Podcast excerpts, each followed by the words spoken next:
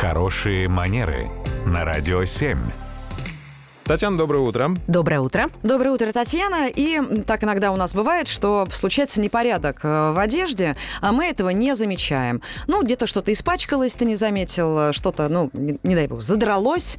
И как вот быть в этой ситуации? Ширинку не застегнул. Вот, опять же. А лично? А, надо ли обращать на это внимание и, э, или как-то сделать вид, что ты ничего не видишь и э, ждать, пока кто-то другой э, рискнет? Или все-таки это нужно и важно сделать как-то э, этично?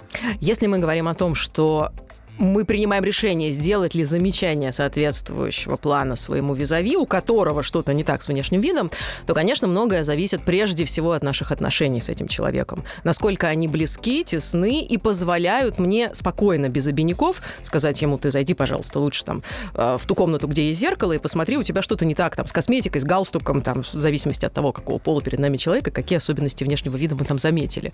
И это, конечно, нормально, если мы хотим ему помочь, ну, то есть спасти его, так сказать, репутацию.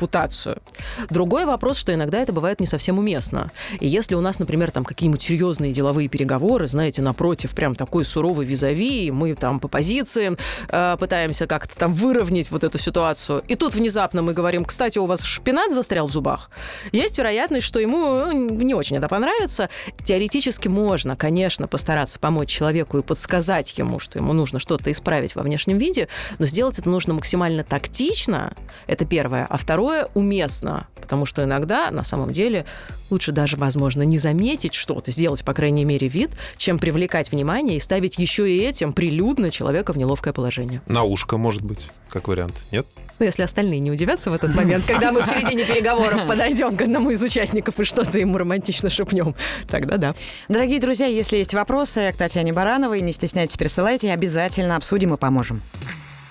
Радио 7.